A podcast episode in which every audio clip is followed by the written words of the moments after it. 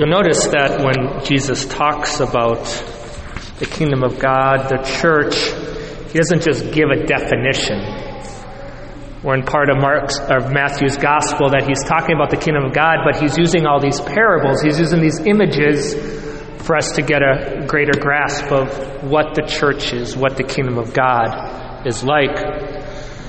And so today we have three parables. Jesus is drawing us a picture he says the church is like a mustard seed. The kingdom of God is like a woman who puts yeast into her dough. And with these parables, we can get a better grasp of the deep, profound reality of what the kingdom of God is. I wish to focus mainly on that first one that Jesus speaks of today. He says the kingdom of heaven can be likened to a man who sowed good seed in his field. This good seed, we find out later on, Jesus said, is the children of the kingdom. The good seed is the manifestations of God's grace, children of the kingdom, holy men and women, the saints, those who faithfully follow Christ, seeking to do good and to avoid evil. Jesus goes on to say, while everyone was asleep, his enemy came and sowed weeds all through the wheat and then went off. Notice this is when everyone was asleep that this takes place. This is usually the case. There's a famous quote that says, Enough for evil to triumph is for good men to do nothing. Think of this last century, Nazism and communism. Very few people were able to see the evils that were coming about, or at least didn't have the courage to stand up and to speak the truth. I Think even today, we can be asleep to the evils around us. Danger of different types of wokeism, radical environmentalism, different forms of Marxism these days. We can be asleep to it. St. Peter writes, Stay sober and alert. Your opponent, the devil, is looking for someone to devour. Stay sober and alert. We all know the story about King David and Bathsheba. Well, his problem actually started at the beginning of chapter 11, second book of Samuel. We read that in the spring of the year, the time when kings go out to do battle, David sent out his army, but David remained in Jerusalem. So, this is the time of year that kings are supposed to be out doing battle, waging war, keeping out the other nations at bay. David wasn't doing that, he was at home. And it was him taking his siesta. He saw Bathsheba and fell into temptation. He wasn't staying on edge. King David wasn't engaged in the fight, and temptation got to him. We need to stay awake. We have to guard against getting soft. That's why daily prayer is so important. Not staying up too late. Even little acts of penance, acts of self denial every day, such as fasting maybe till noon or skipping lunch, abstaining from meat, taking cold showers, not putting salt or other condiments on our food, or putting creamer in our coffee. All these little things, little acts of self denial, are ways that we can stay awake, stay edge on edge, and stay in the fight. So that's the first point that Jesus is saying today is that staying engaged in the fight, staying awake, allows us not to let evil find its way into our lives. Then we have the discussion between the master and the slaves. The slaves come up to him and they say, Master, did you not sow good seed in your field? Where did the weeds come from? The master says, An enemy has done this. All the evil, the brokenness in the world, it doesn't come from God. God does not cause this. But it's rather from the evil one. An enemy there is a battle, an epic battle between the kingdom of God and the kingdom of the evil one. We must realize that God has an enemy. His church has an enemy. Jesus has enemies. And whether you like it or not or realize it, you have an enemy, the devil who seeks to destroy you, your marriages, and your families. So the slaves come up to the master and say again, Well, do you want us to go and pull up those weeds?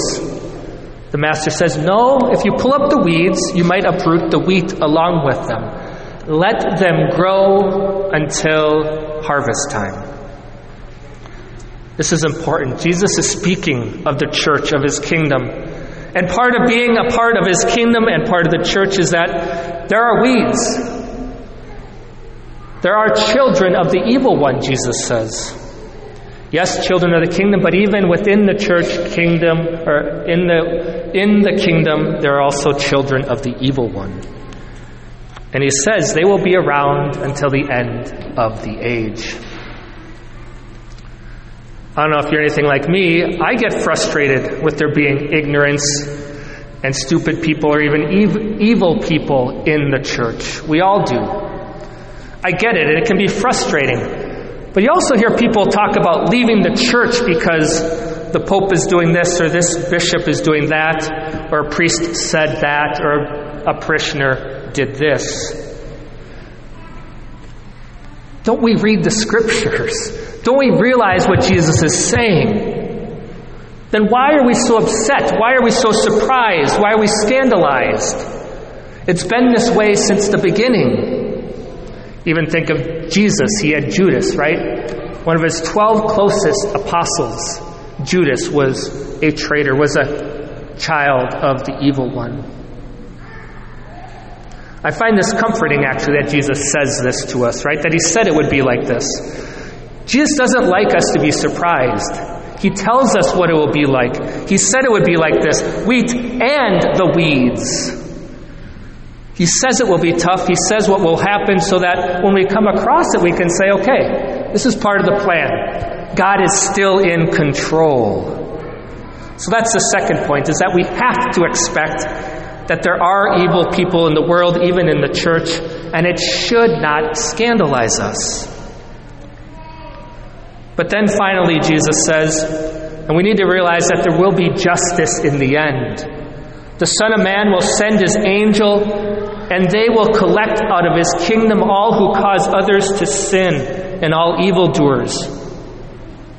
They will throw them into the fiery furnace, where there will be wailing and grinding of teeth.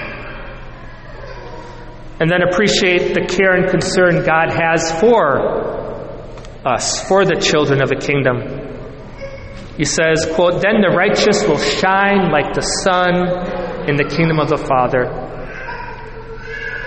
This is something, a grace that I think the Lord has given me. I just have no doubt about it, that in the end there will be justice. Everything will be fair. We'll see that everything makes sense.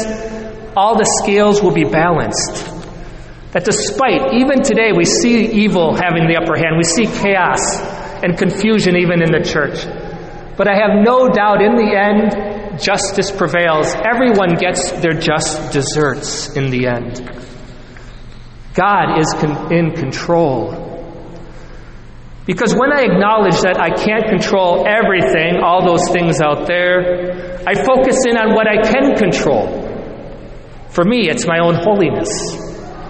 For me, as pastor at Queen of Peace, I'm blessed to have authority, authority to really lead and build something here, a Catholic culture and community where the children of the kingdom, where families can thrive, and the fullness of faith is proclaimed, celebrated, and lived. So, my friends, don't get discouraged or scandalized when bad things happen in the world or even in the church. And most especially, never, never, ever leave the church. The church is your way to heaven. Jesus said it would be like this wheat and the weeds, children of the kingdom and children of the evil one. Control what you can control. Deepen your relationship with God. Strengthen your marriages. Consecrate your families to Jesus Christ as King. And invest your time, talent, and treasure more and more here in your parish. And then trust in the goodness and justice of God that the righteous will shine like the sun in the kingdom of the Father.